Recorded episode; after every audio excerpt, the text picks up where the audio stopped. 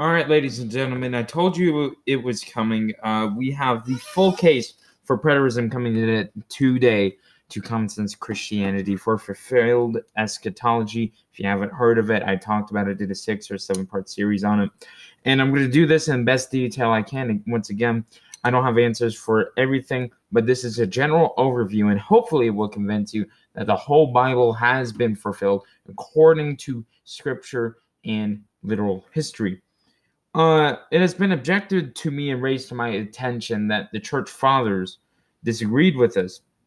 But for me, I do not care what the church fathers have to say. Their opinions are just as genuine as mine. I care what the apostles and Christ Jesus has had to say on the topic. I will be trying to go quickly to condense it down to keep your attention span going. So the first thing we will address is what preterism is. For those of you who are new here, I'm Ethan Foster, your host. You can email me with any questions at Common Sense Christianity Podcast at gmail.com. Another great resource for this is Heart of the Matter, the ministry I'm directly affiliated with. Another great guy is Don Preston, Don K. Preston.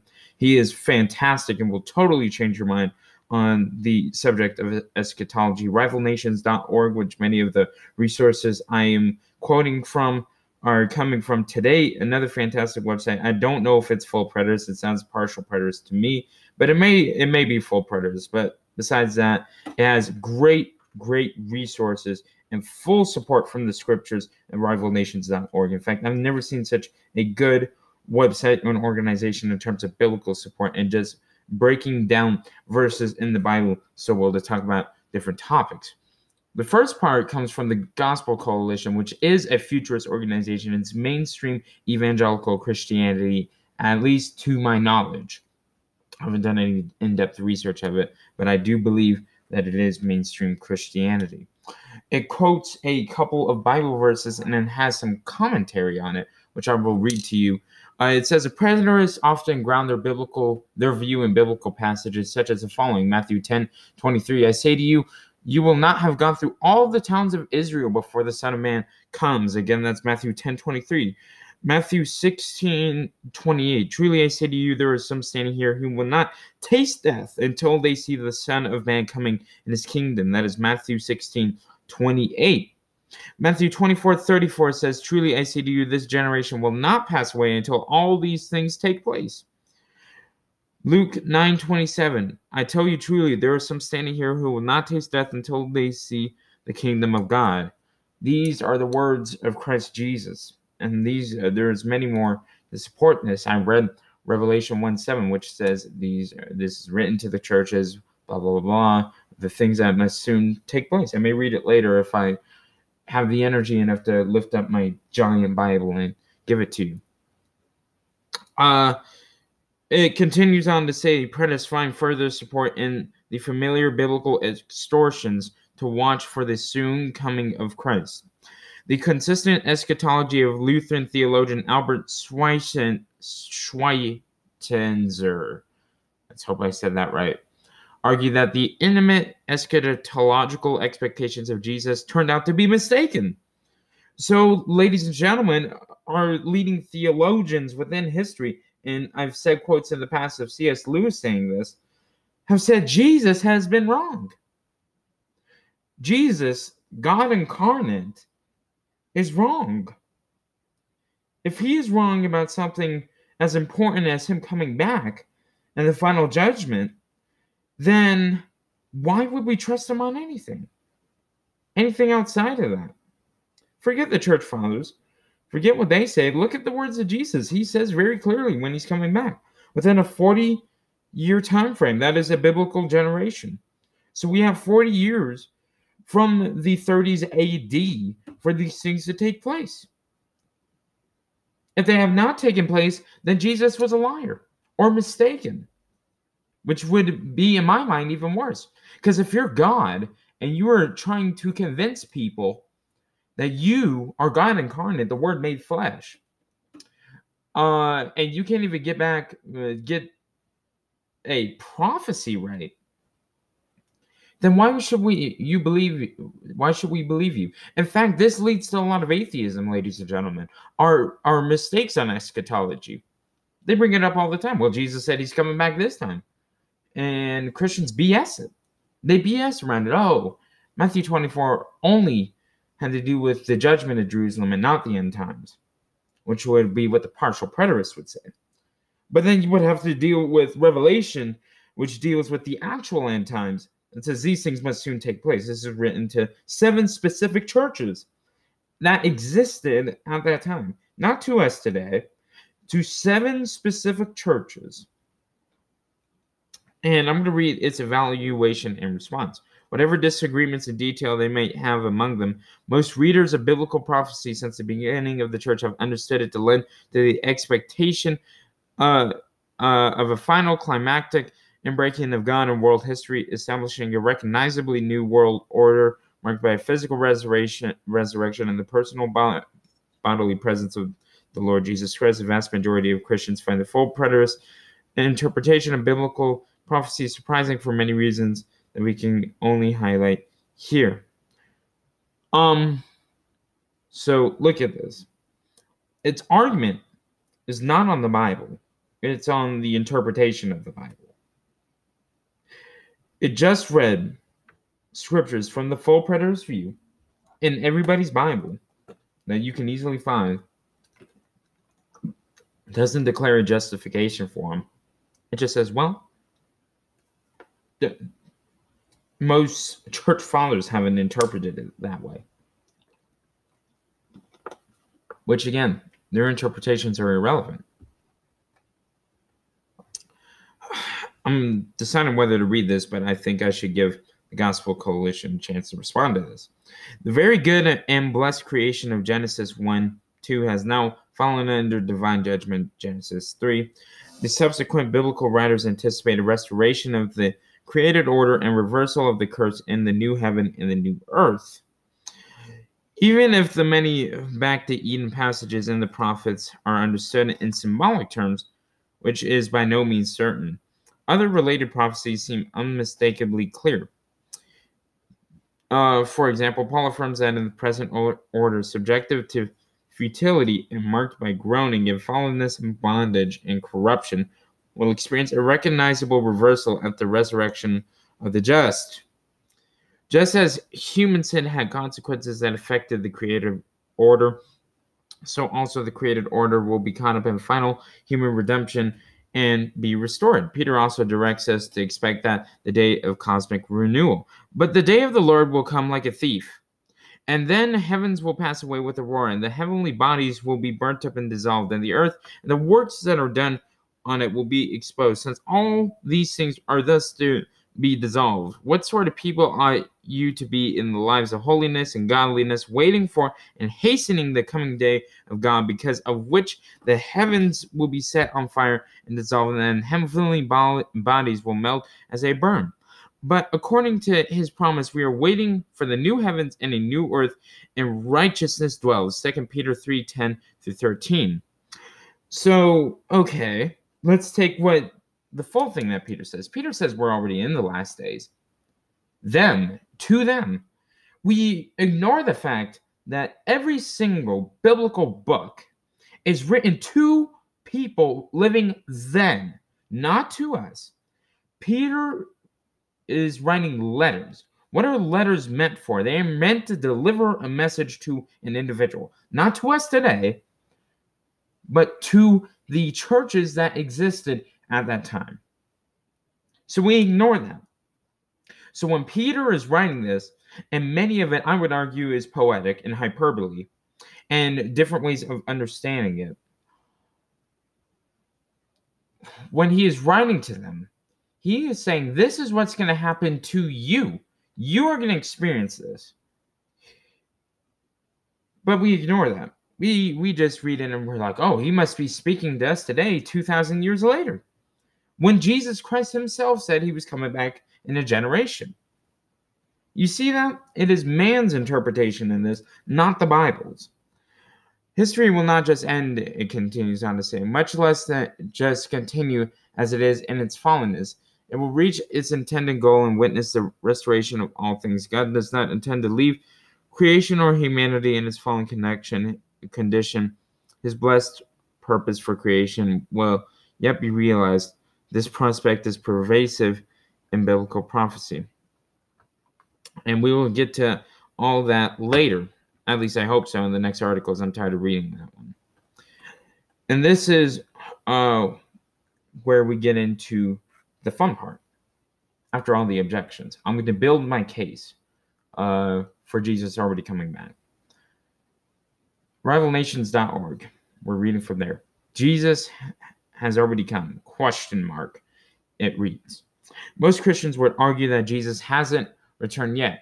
Maybe Jesus was wrong. C.S. Lewis th- certainly thought so. I told you guys we would get to this quote. I've read it before and I will read it again because the greatest Christian intellectual mind cannot give you a explanation for this. The modern day apologist, one of the greatest, C.S. Lewis, heralded as the author of Mere Christianity, the guy that talked about the moral compass and how a man doesn't know whether a line is crooked if he doesn't have any idea of a straight line. That guy. The guy that absolutely annihilates atheism. Well, he cannot annihilate this, what the Bible says. The, the apoc- apocalyptic beliefs of the first Christians have been proved to be false. It is clear from the New Testament that they all expected the second coming in their own lifetime. And worse still, they had a reason, and one you will find very embarrassing. Their master had told them so. They shared and indeed created their delusion. He, in so many words, this generation shall not pass till all these things be done, and he was wrong. He certainly knew no more about the end of the, of the world than anyone else. It is certainly the most embarrassing verse in the Bible. Christ Jesus, our Lord and Savior, did not know the hour of his return and deluded the first century Christians to believe that.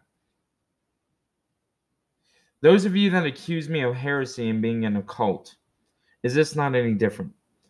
What C.S. Lewis said here and what Christians and dispensationalists believe today is it not heresy to proclaim that our Lord is wrong and has been wrong and deluded us? Is that not wrong? Is that not heresy?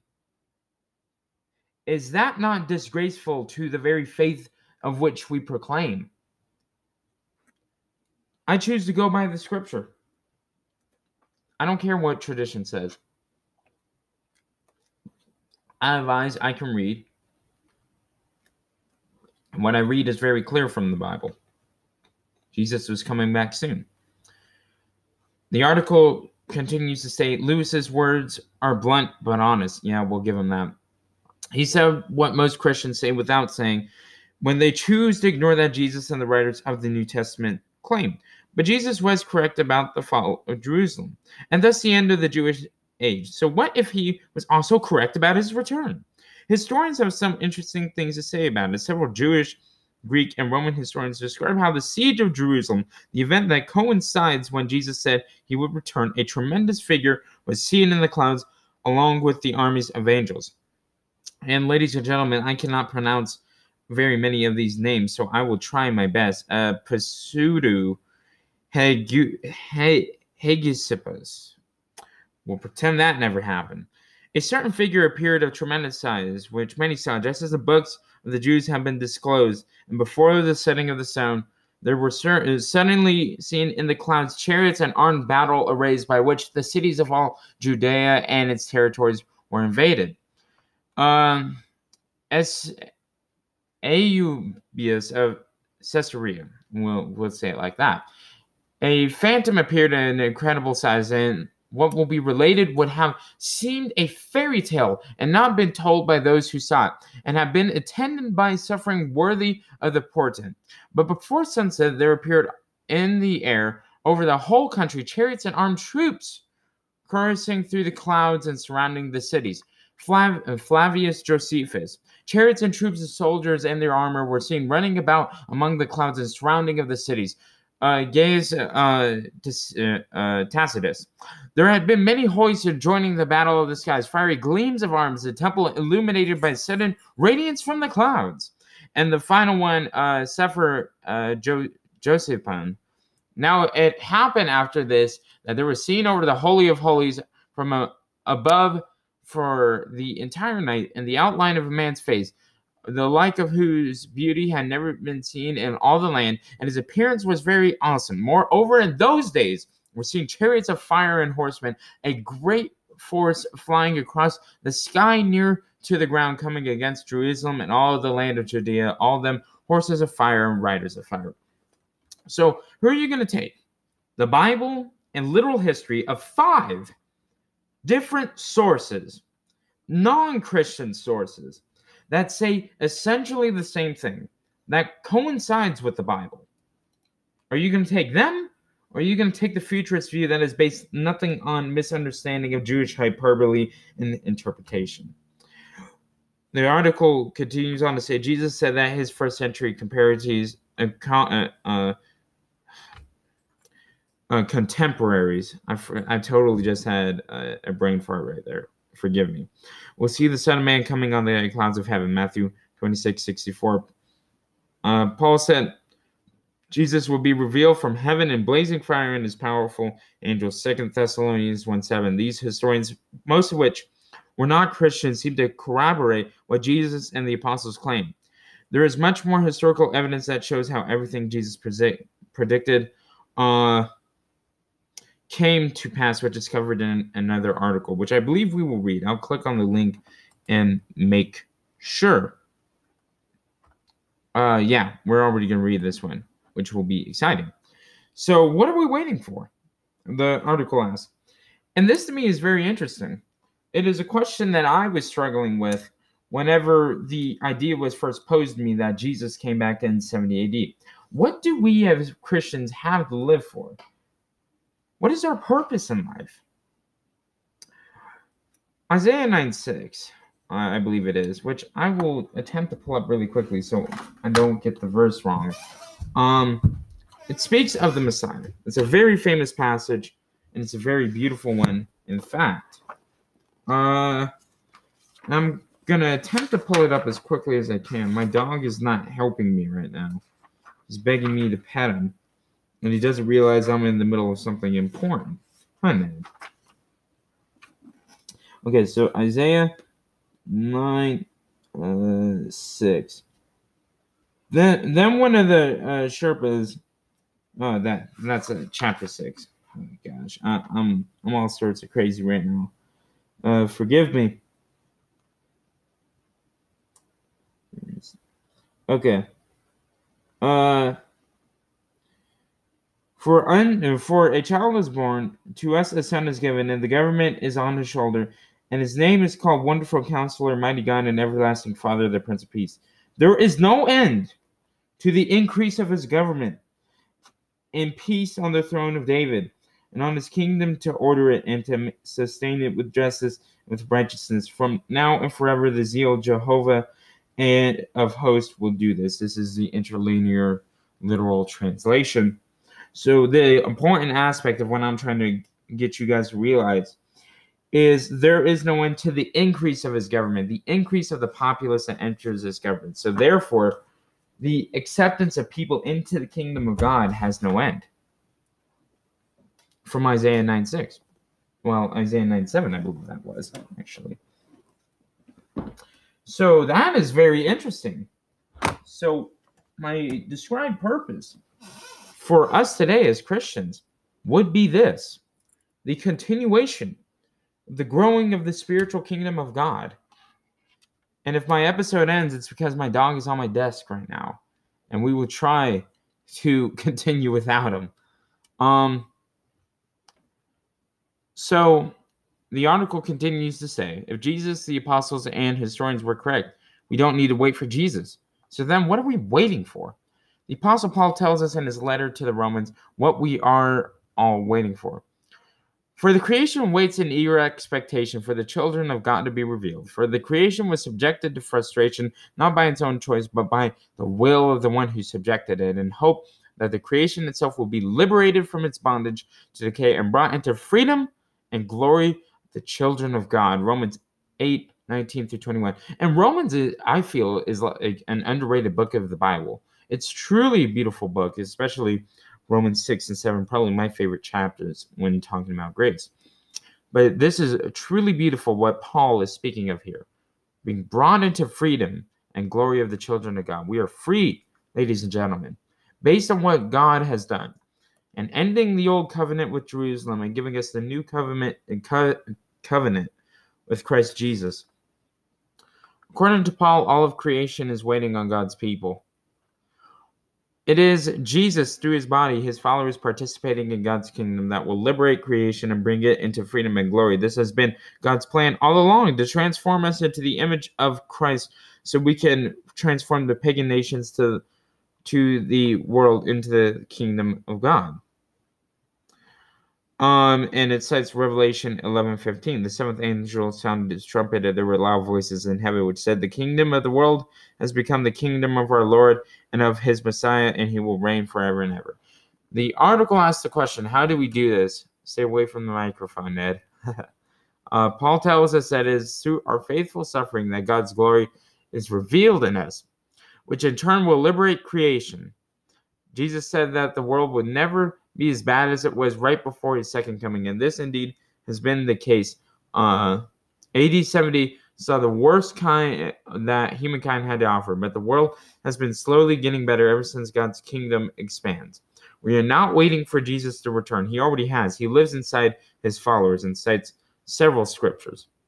Um, Jesus tells us that he left with the goal of returning to dwell inside his followers. My ha- father's house has many rooms.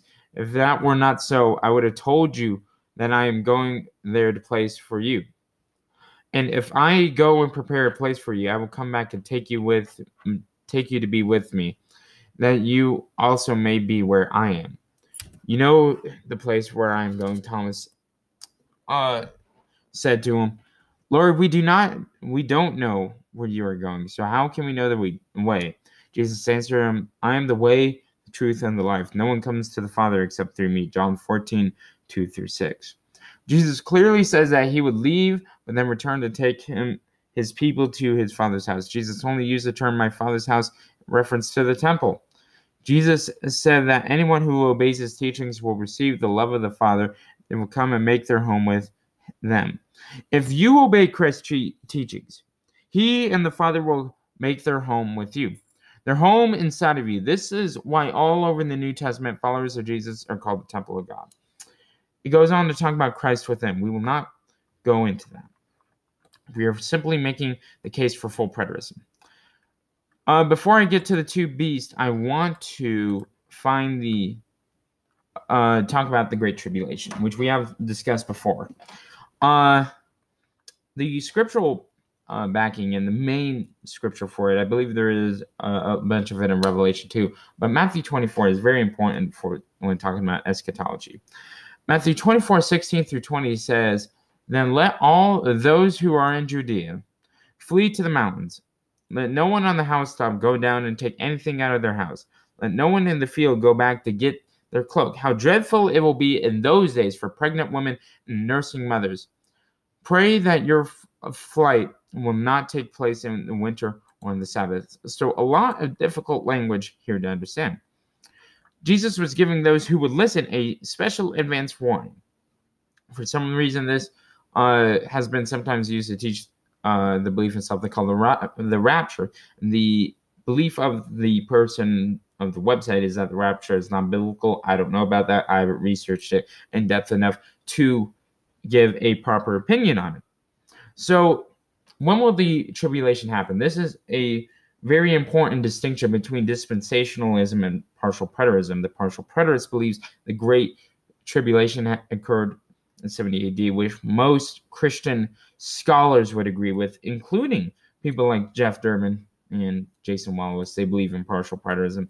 The dispensationalist, which is completely unbiblical and is a completely new view, they think that none of it has been fulfilled and none of Matthew 24 has been fulfilled. And that the Great Tribulation we are still waiting for, which I would absolutely disagree with uh, for obvious reasons. The disciples asked Jesus when the tribulation will be. Um, well, actually, they don't, the article says. They asked Jesus a different question. Let's take a look and how this starts the whole conversation. So this is coming from Mark 13. As Jesus was leaving the temple, one of the disciples said to him, Look, teacher, what massive stones, what ma- magnificent buildings. Do you see all these great buildings? replied Jesus. Not one stone here will be left on another. Everyone will be thrown down. As Jesus was sitting on the Mount of Olives opposite uh, the temple, Peter, James, John, and Andrew asked him privately, Tell us, when will these things happen? And what will be the sign that they are about to be fulfilled? That again, that is Mark 13, 1 through 4. The significance of the temple cannot be underrated, uh, uh, understated, I should say. It was the place where heaven and earth met earth and where God's Spirit dwelt with his people.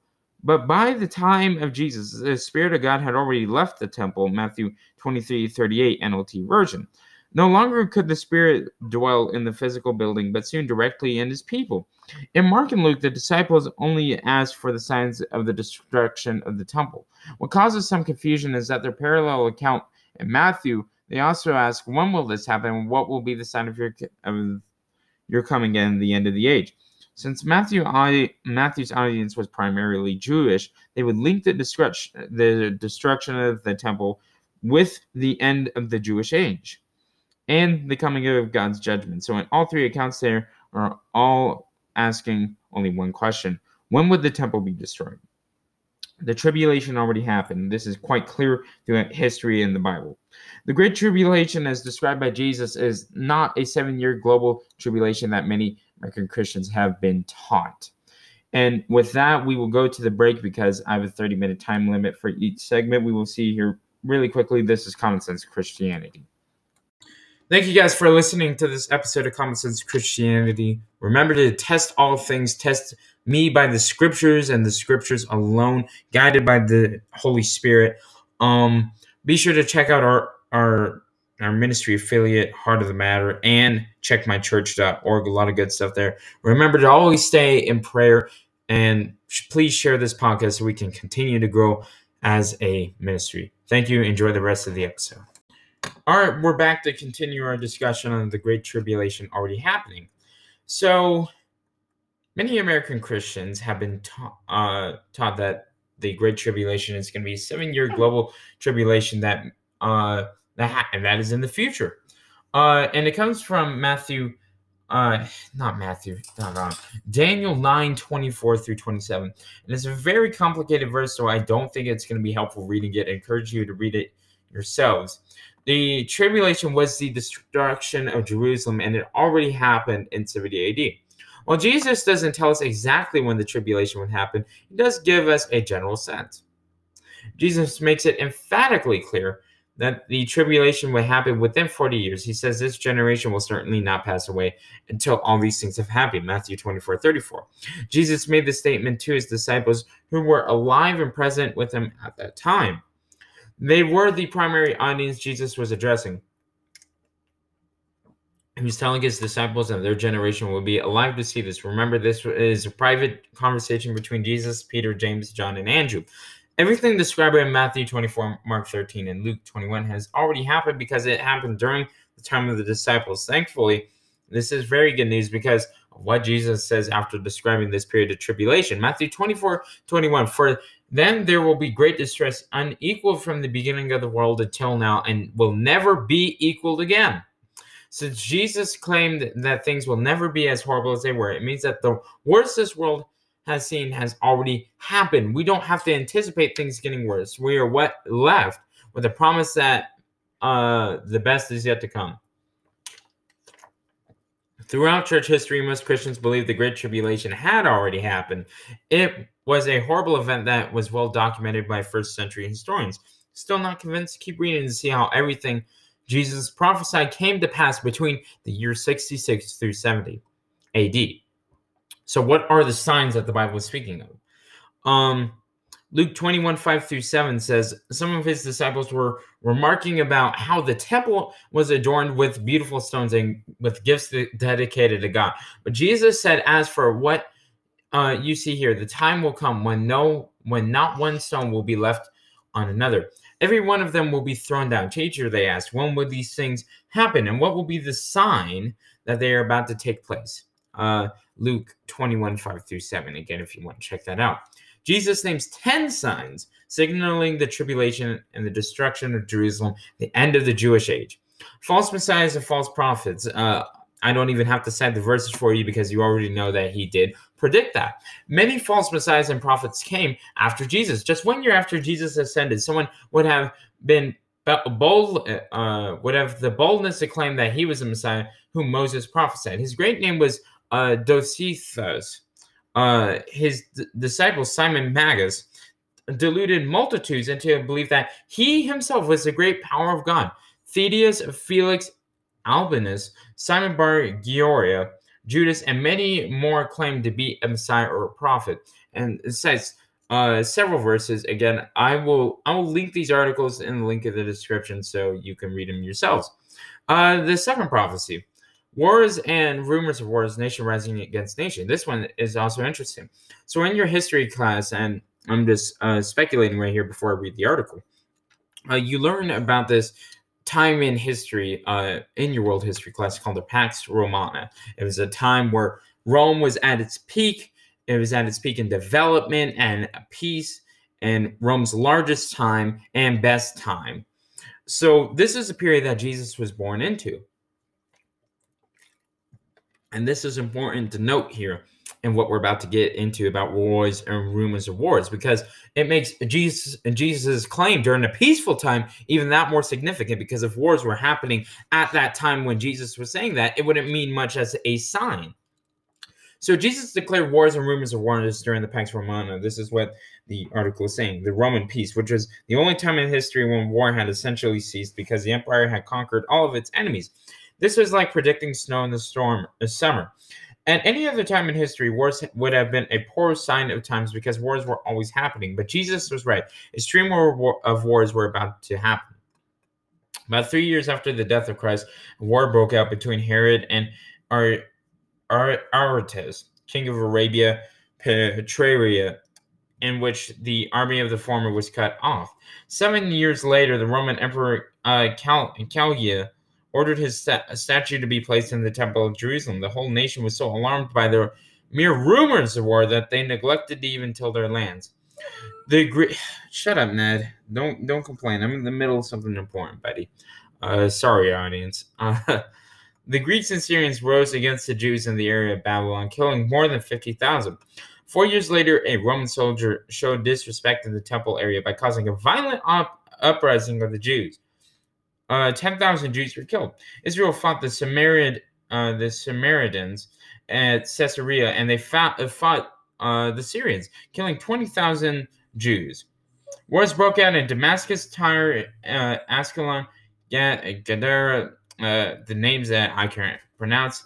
In Alexandria, Jews rose up among the, against the Romans, and 50,000 died. And you get the point. Within the span of 18 months, Rome went through four different emperors from the time Jesus prophesied 30 AD to when Jerusalem was destroyed in 70 AD. There was more war than the Jewish world had ever seen. Point number three, well, prophecy number three famines and pestilences. In the book of Acts, the prophet Agabus foretold that the massive famine would strike the entire world. This, of course, came to pass. It was so bad that one day uh, of food would end up costing about a week's wages. In fact, their suffering was one of the reasons why Paul collected funds from other churches.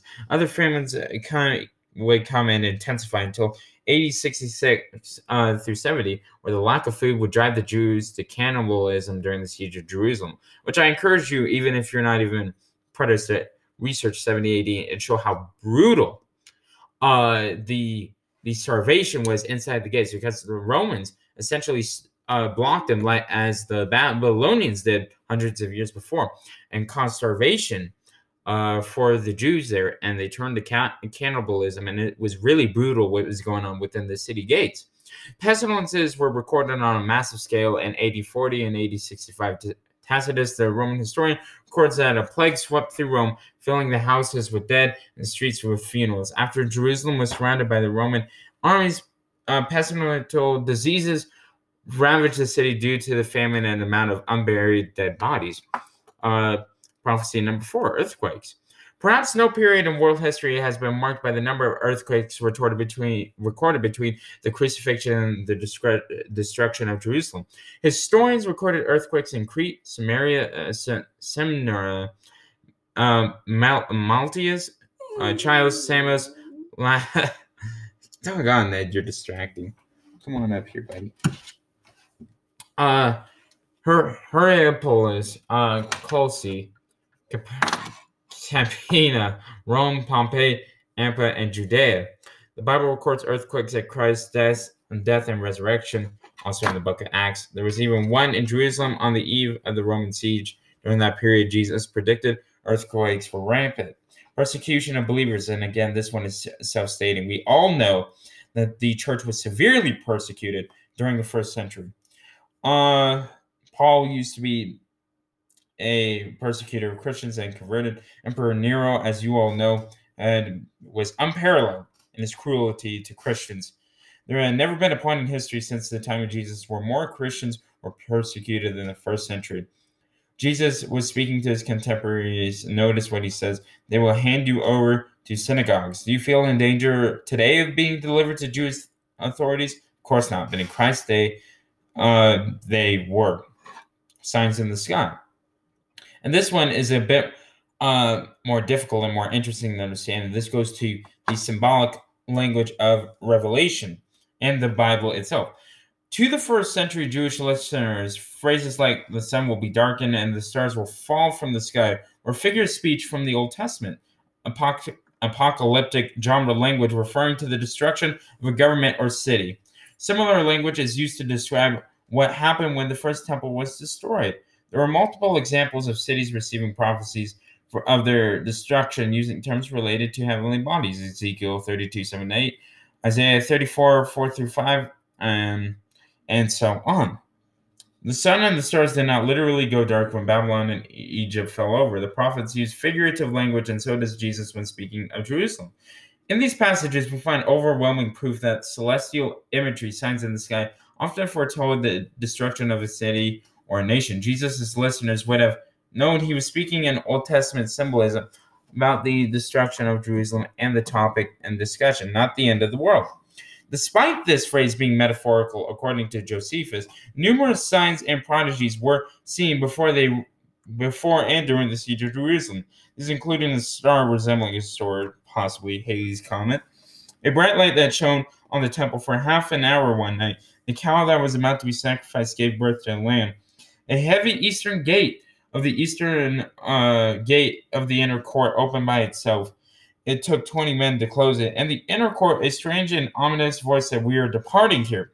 These were terrifying omens, but the most dramatic sign was the eternal sight of armed soldiers and chariots running among the clouds, quote unquote, above the cities of Judea. The Son of Man coming on the clouds, another prophecy. And this is where a lot of dispensationalists uh, try and get part uh, prejudiced with. The phrase "coming on the clouds of heaven" was an Old Testament symbol for God coming in judgment upon an ancient historical people and nations, and it cites a bunch of verses. You can check it out yourself. The first century Jewish listeners would have understood this. Jesus was specifically quoting Daniel, though, and that quote was not one about judgment. Daniel 7 13 through 14. Jesus did not come to Jerusalem in judgment, but he came to heaven with power and glory. Daniel foretold it and the disciples witnessed it. In Matthew 24, Jesus predicted that even the unbelieving Jews would come and see it, and they were mourn when they did. Some translations say, oh, doggone, Nate, you gonna get comfortable?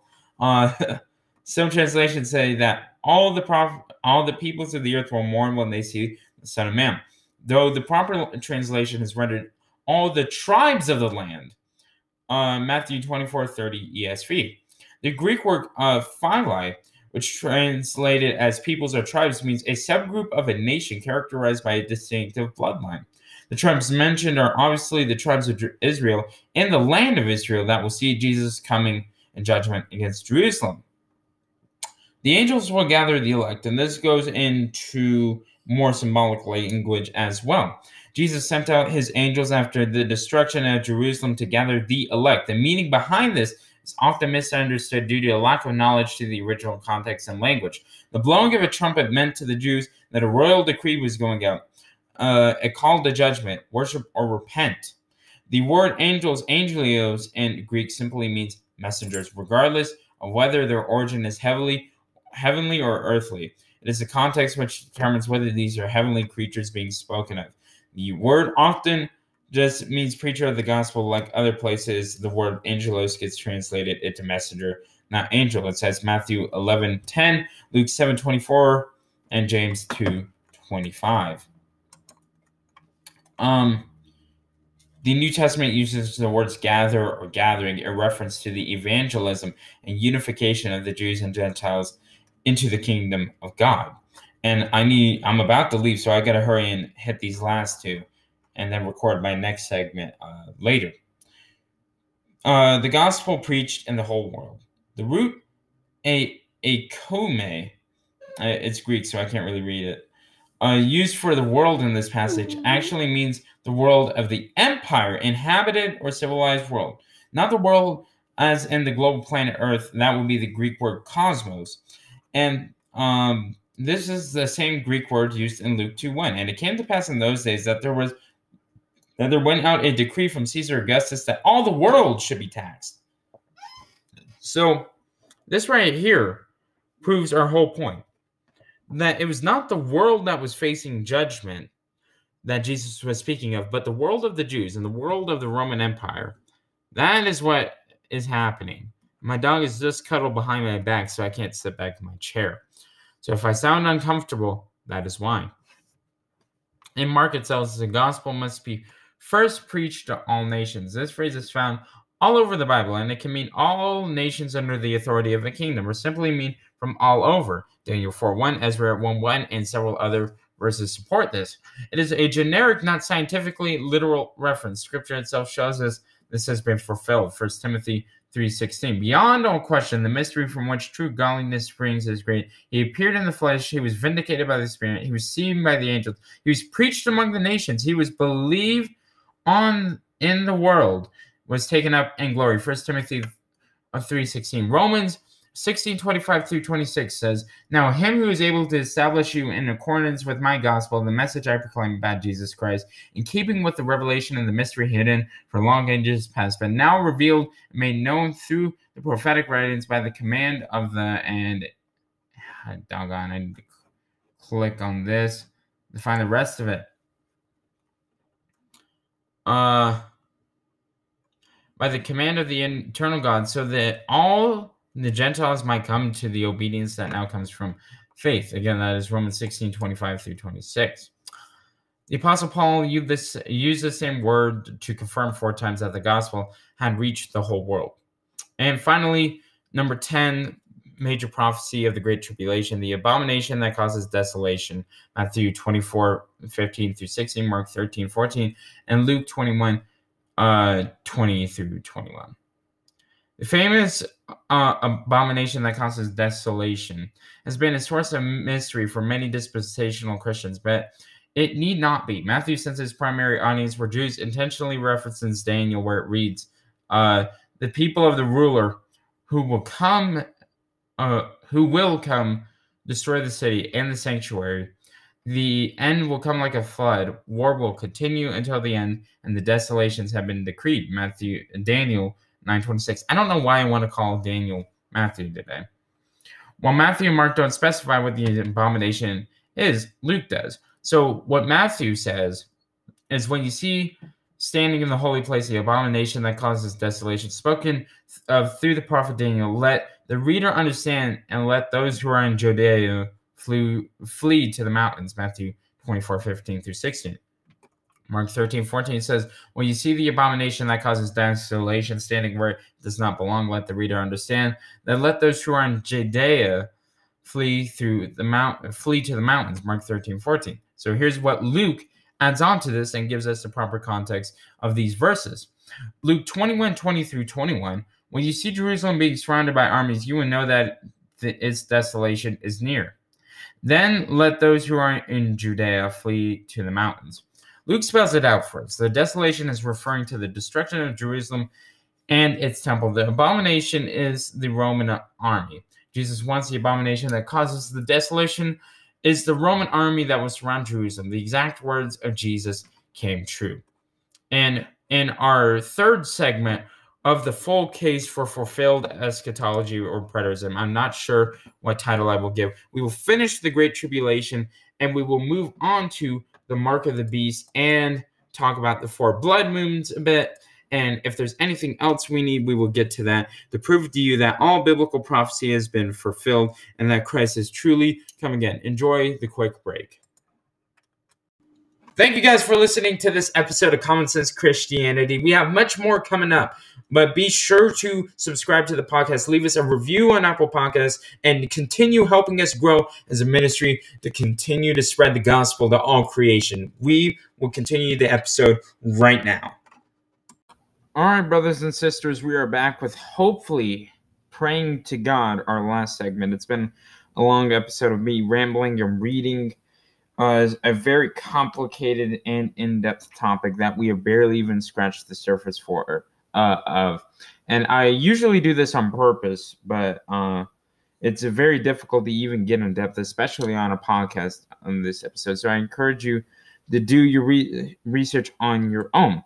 So, continuing to the destruction of the Jerusalem, there is a verse I am going to read to you from Luke 19 41 through 44.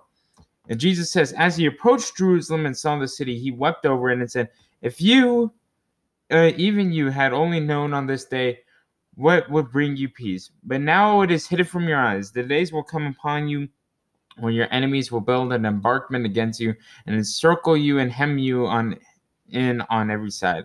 They will dash you to the ground, you and your children within your walls. They will not leave one stone on another because you did not recognize the time of God's coming to you. That comes from Luke chapter 19, verses 41 through 44. This, of course, describes perfectly what happened in 70 AD to Jerusalem. Of course, the partial preterist would most likely say that this already occurred, but there was some extra uh, aspects of Revelation I believe 20, 21, and 22 that have not been fulfilled, which is a fair argument, but I'll get to that in just a second, hopefully. So Jesus saw because he could see what was coming. The he saw the famine, the horrors, the legions with their swords. He he saw all these horrific events. God's judgment on Jerusalem. This is what Jesus predicted. Now, for the partial preterists out there, I would ask, where's the, the dividing line between the prophecies?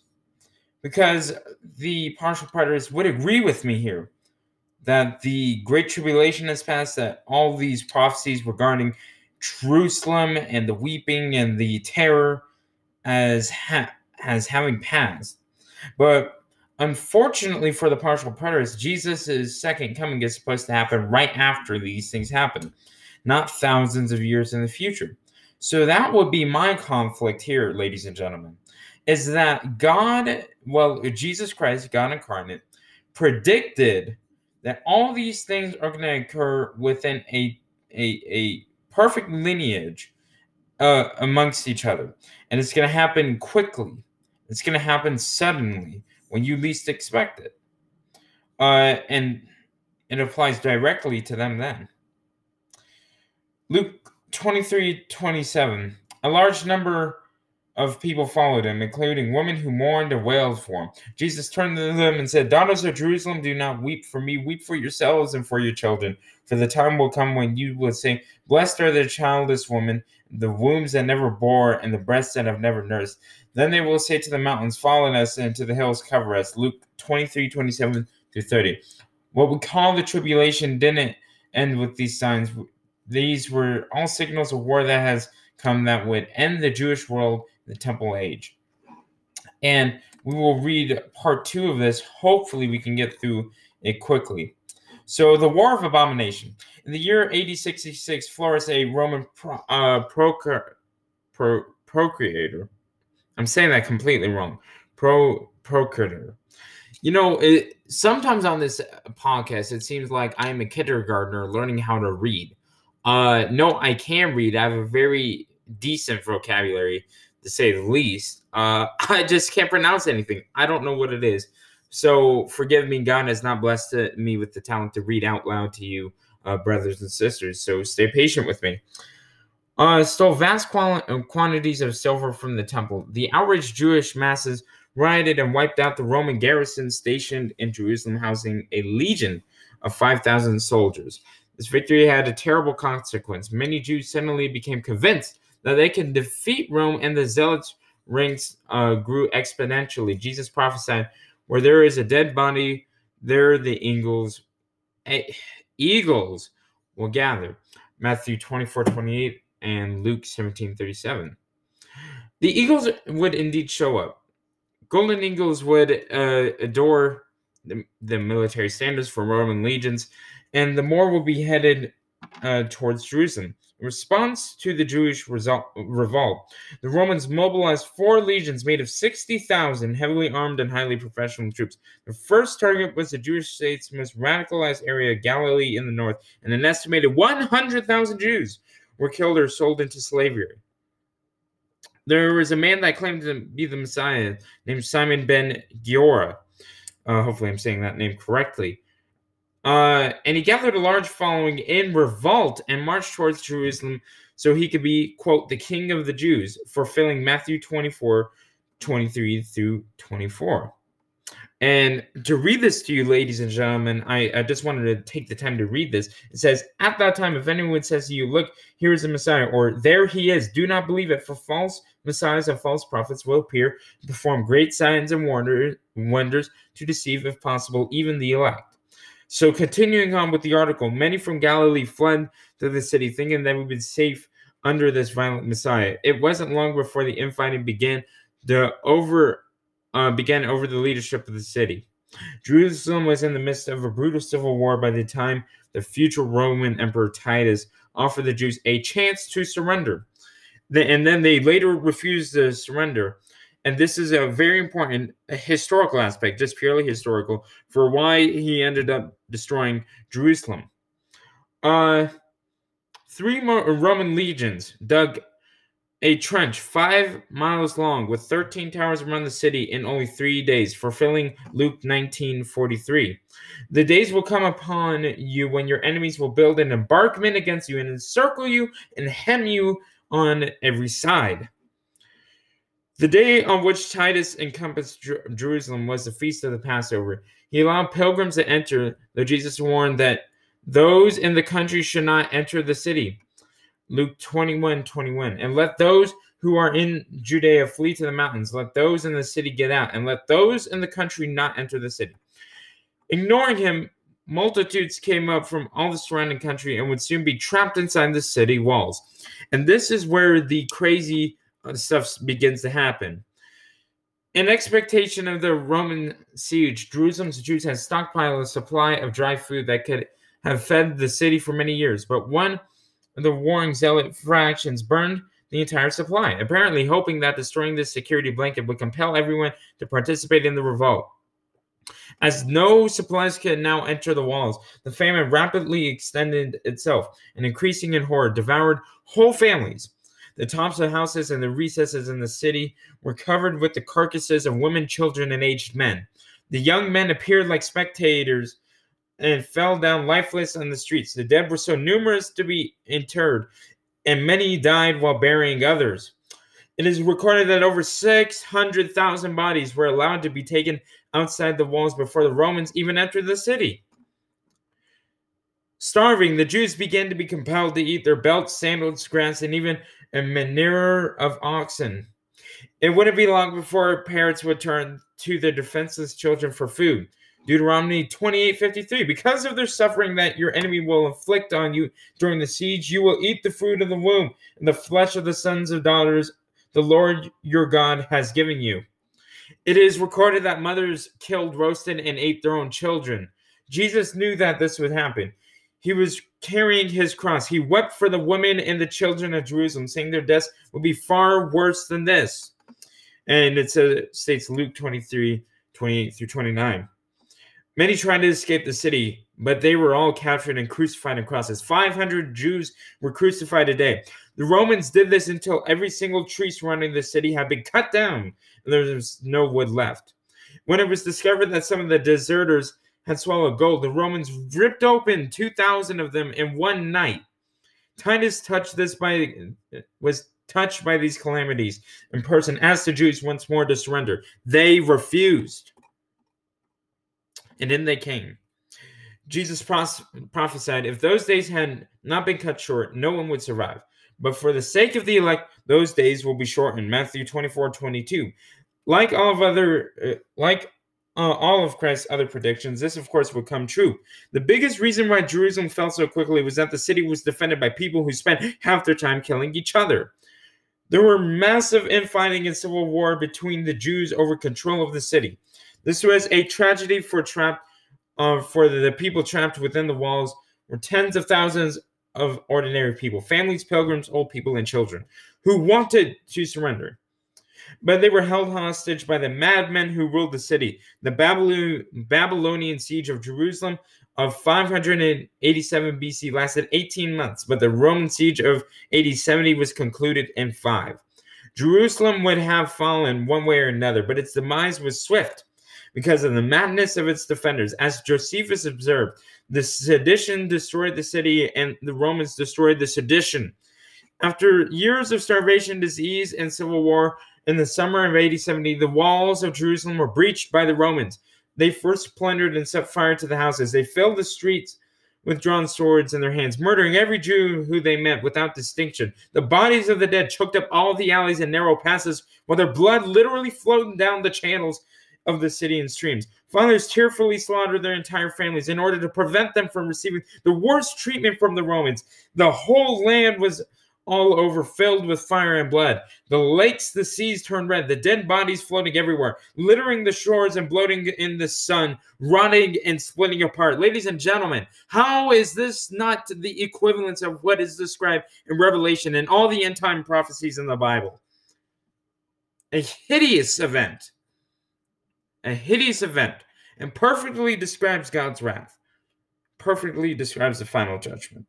I'm reading all this not as an evidentiary tactic in, in the main general point, but I am reading all this to suggest to you, brothers and sisters, that this was a more significant event than anything that has occurred throughout human history, with God's wrath raining on Jerusalem. And this is the final judgment, as proven by the scriptures. And finally, we get to the temple ablaze.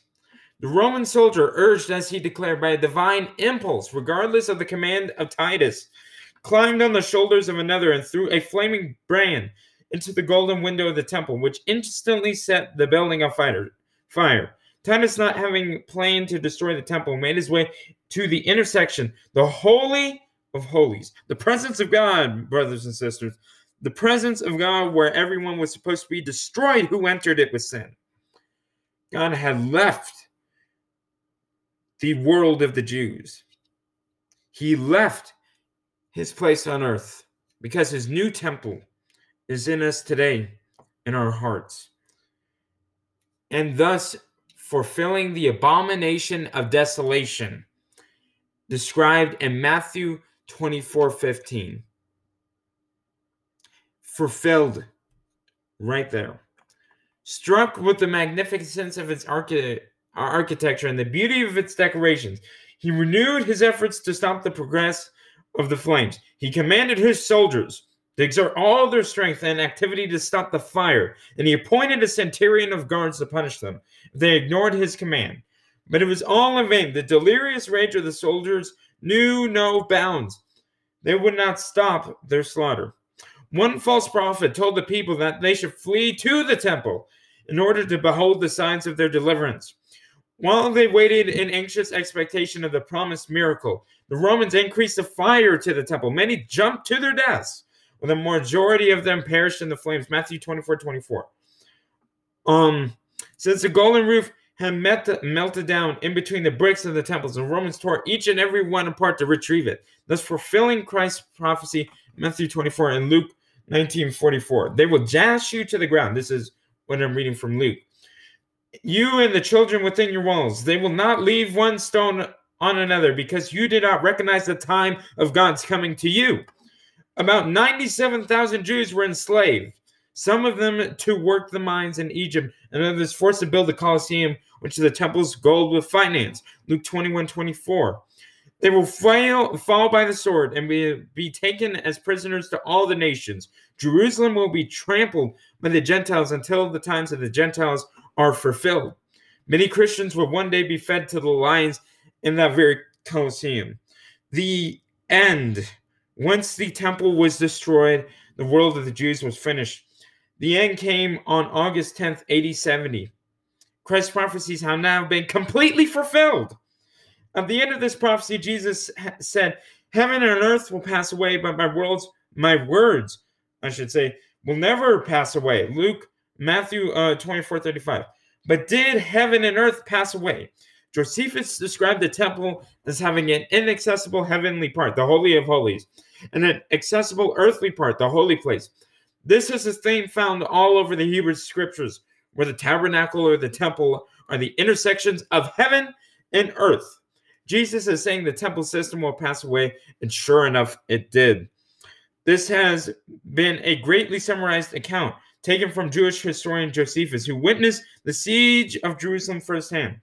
Given the full support of other Roman historical accounts, the account is universally agreed to be incredibly accurate. Being a devout Jew, there should be no suspicion that Josephus sought to align his historical account with the prophecies of Jesus. Therefore, it is remarkable that the events that transpired matched Christ's words perfectly. It is important to note that the history of the world does not record a parallel instance of unnatural barbarity ever occurring during the siege of any other place in any age or nation whatsoever. Over 1 million Jews died between C6 and 70 AD. Strikingly, history does not even record even one Christian dying in the siege of Jerusalem. History records a massive amount of Christians who sought sanctuary in Pella, a place beyond uh, the Jordan in the mountains in this country. They remembered the warnings of their Messiah and did what he told them to do flee to the mountains. It's described in Matthew 24. Back to the future. Which geographical location was the focus of the set prophecies? The answer must be Jerusalem, for Jesus plainly says, on so on several occasions. Matthew 23 37 through 38 24 through 1 um mark 13 2 luke 19 41 through 43 and several other verses. To which generation are these prophecies directed? The literal and most plausible answer is the generation to whom the prophecies were uttered meaning the apostles generation. To argue that jesus had some other generation in mind is to imply that he misled his listeners this generation will not pass away till all these things take place. This is Jesus Christ speaking to us, brothers and sisters. Listen to what the Lord has to say. He says when these things will happen, He says when the end is near, not to us today. Christ did not have these words inspiredly written by the writers of the gospel and the writers of the New Testament for us today. He had them written for the generation then. And we must understand that all of these books in the New Testament are personal letters to specific churches within the first century, not letters as a generalized account to the Christian age today. Continuing on, to whom were these prophecies directed? Christ's words were for those who lived in Jerusalem and Judea. Let those in Judea flee to the mountains. Luke 21 21. These weren't secret prophecies to be decoded by people thousands of years in the future. These people of Jerusalem heard Christ's warnings from his own people thousands of years. Oh, uh, from his own mouth. Luke 23 36. I don't know why I skip back to lines uh, that I've already read randomly whenever I'm reading. It happens quite often. Um, dispensational futurist American evangelicals try to pull you back into the past so that the tribulation is in the future, but it isn't. It's in the past. Thank God. And this is the hope that it gives us.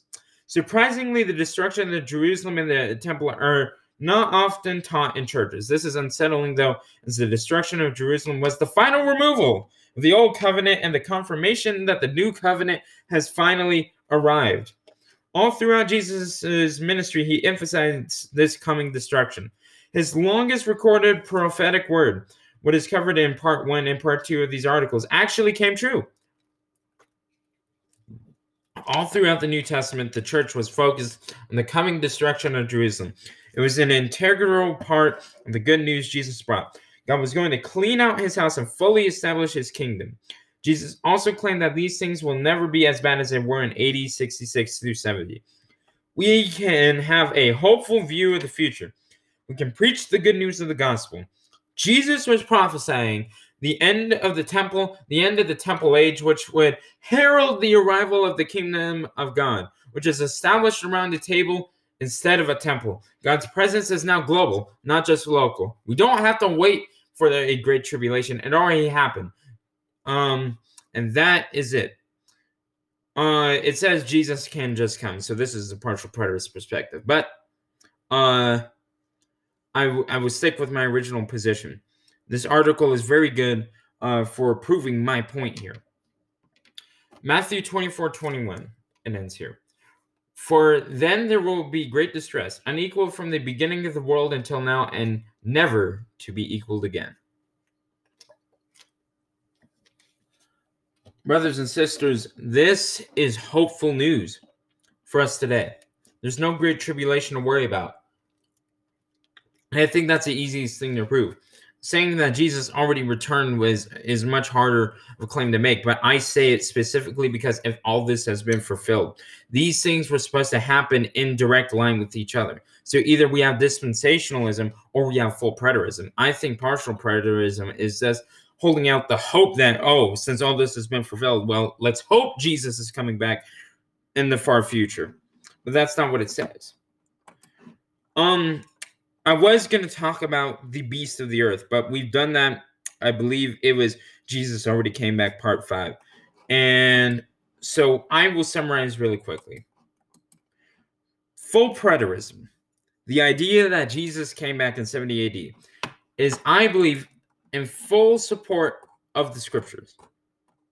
Now, it takes uh, understanding of of some basic understanding of some Greek words. I don't read Greek but I'm gonna try and learn how to. I have an interlinear Bible, I or any literal translation. I encourage all of you guys to get. It will open your mind on it. Um, we go to C.S. Lewis quote, and it says that uh, Jesus's words about when he was coming back is the most embarrassing verse of the Bible. Um, we can go to five quotes by ancient non Christian historians, talking about chariots and angels and armies on the clouds. We can ask the question what are we even waiting for then? In Romans 8 19 through 21, which I have read earlier in the episode, but I will read it again for you. For the creation waits in eager expectation for the children of God to be revealed. For the creation was subjected to frustration, not by its own choice, but by the will of the one who subjected it, and hope that the creation itself will be liberated, liberated, uh, if I learn how to read, uh, from its bondage to decay and brought into the freedom and glory of the children of God. This is a very beautiful thing. With the ending of the old covenant, we are free. Not free to just live our lives if you have accepted Christ, but we are free from the bondage of sin. We have been set free through Christ's blood and eternal sacrifice. We have been set free by his grace and by his infinite love and mercy for us. This is what we have to take joy in. This is the gospel we ought to preach. The good news is not that God is about to put his wrath on us, for it already occurred. The good news is not that Jesus is going to come and only take up the and rapture up uh, his elect that was preordained from high, um, from the beginning of time. It's already happened. Our job today is, I believe, what is described perfectly in Matthew chapter 28. When but the eleven disciples went to Galilee, to the mount where Jesus appointed them, and seeing him, they worshipped him. But they doubted. And coming up, Jesus talking with talked with them, saying, All authority in heaven and on earth was given to me. Go then, disciple all nations, baptizing them in the name of the Father, and the Son, and of the Holy Spirit, teaching them to observe all things, whatever I have commanded you. And behold, I am with you all the days until the completion of the age. Amen. The age that Jesus was speaking to has been completed, but the new Christian age, which will never go off the face of the earth, has now arrived. The kingdom is here, ladies and gentlemen. That is the good news. We believe on Christ and we will continue spreading his kingdom. That is the mission of Common Sense Christianity. My attacks on uh, on the institutions of Christianity, uh, we're gonna move on from that. Going into season five, we we will go back to it every once in a while, obviously, but we are focusing back on apologetics. We are focusing back on reaching young people. We are focusing back on getting people unto the Lord in the first place. I don't care if it's dispensationalism, partial preterism, full preterism. I don't care about any of that. I don't care if it's Calvinism. I don't care if it's being a Baptist. I don't care if it's being Catholic. I don't care where you are. I want you to come unto Christ because Christ, whether you believe he has come back or not, he has proven by the prophecy spoken of the old age prophets that he is the Messiah and that Christ has fulfilled it for us and that we can have mercy, we can have love, we can have peace, we can feel the love and forgiveness of God Almighty through his blood and sacrifice. This is good news. This is a good news we must carry. This is a good news I will carry, and I dedicate my entire life to. And I dedicate this podcast moving forward to going towards that more and more and more. We are going back and talking about atheism. Atheism is still um being rampant within society. I want you guys to share the podcast when the atheism episodes come out so people can start listening and be like, hey, maybe this Christianity thing isn't as crazy. It's not as crazy as people want to make it. We're going to back it with evidence. We're going to back it with philosophical tactics. We'll go back to talking about other Christian institutions, not from my personal opinion, but from biblical facts. We'll go back to talking about Mormonism. We'll go back to talking about Catholicism. We'll go back to talking about Protestantism and not just focus on Calvinism and Jesus is already coming back. These are other topics, but the salvation that we have through Christ, through his blood and sacrifice, is what we are going to focus back on. Guys, we have an exciting season five coming up for you. Be on the lookout for it. Season four was a great one, a controversial one. But guys, um, season five will be great. We still have a couple of episodes coming up in season four. Uh, but be on the lookout for season five. We need to make these more atheist episodes and prove that God not only exists, but that He has interfered within the laws of nature and within His creation to prove to us that He is the Almighty, everlasting God. To sum up, our hope is in Christ, since He has come back and has fulfilled everything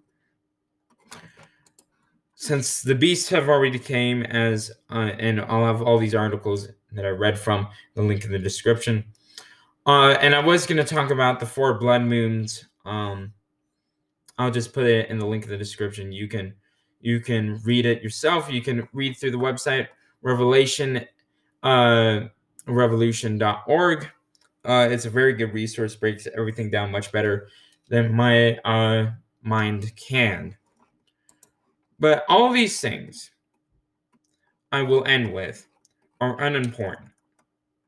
Um, well, I want to say unimportant, but I would say unimportant, unimportant in the context of our, our salvation.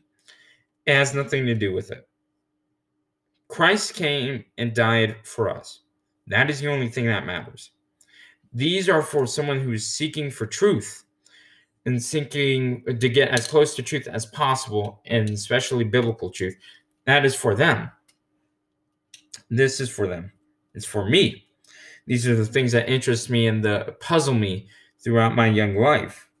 But for those of us who cannot understand or do not have the time to understand, I encourage you to just look into Jesus Christ. Just pick up your New Testament, read John John, I think, is one of the most beautiful books in the Bible. John and Romans. Those are my two favorite books of the Bible. Romans, I I just started realizing how beautiful it is of a book. I keep listening to Romans 6 and 7 when Paul is talking about if we have been saved by grace, should we continue sinning? By no means, ladies and gentlemen. By no means. We have become new creatures through Christ Jesus. And though we will still sin, though we will still commit on atrocities, there will there, there will there will be still people that we get angry at. There will still be people who we will have a hard time forgiving. We have become new creatures in Christ Jesus, our Lord and Savior. And I do this only in dedication to Him. I question everything only in dedication to Him, the truth, the gospel that has saved me and has changed my life, my heart forever and ever. Amen, ladies and gentlemen. Love Christ, always test all things, test everything I've said. You don't have to agree with me. You are still my brother and sister in the Lord.